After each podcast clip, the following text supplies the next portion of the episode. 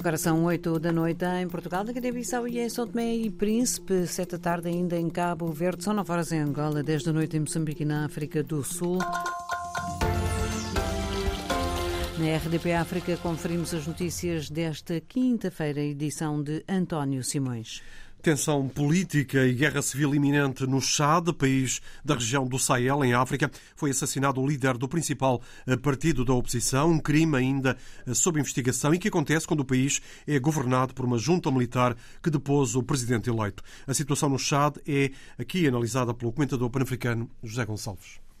Yaya Dilou era uma figura muito perseguida pelo poder, apesar de ser primo do chefe da junta militar mas há três anos atrás a sua casa foi atacada, ele conseguiu escapar, mas sua mãe e seu filho morreram.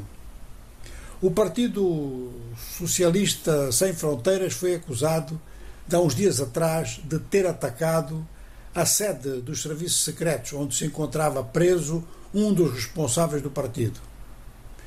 Figuras próximas do partido dizem que foi uma manifestação que foi severamente reprimida pela polícia e, em seguida, essa mesma polícia e forças do Exército atacaram a sede do Partido Socialista Sem Fronteiras e testemunhas notam um grande impacto de balas nas paredes e muitos traços de combate.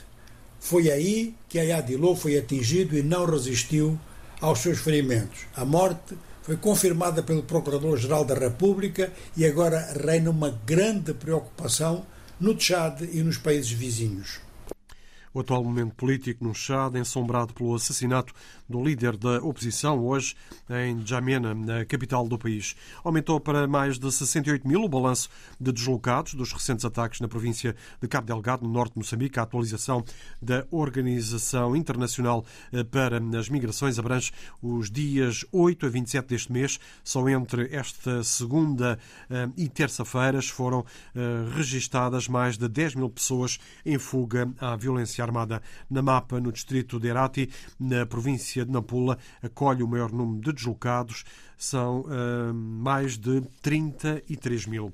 A Casa Branca considera alarmantes os acontecimentos no norte de Gaza. Washington exige respostas a Israel depois da morte de mais de 100 pessoas e cerca de 700 feridos nas contas do Hamas.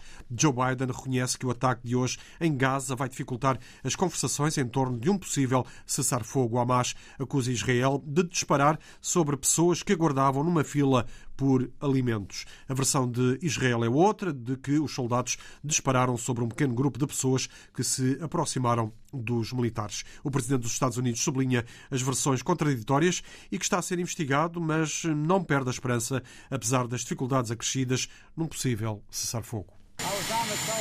Estive ao telefone com pessoas na região e provavelmente não vai ser possível um cessar-fogo temporário até segunda-feira mas tenho essa esperança. Em relação ao que aconteceu, há duas versões contraditórias. Estamos a analisar esses relatos. Ainda não tenho uma resposta.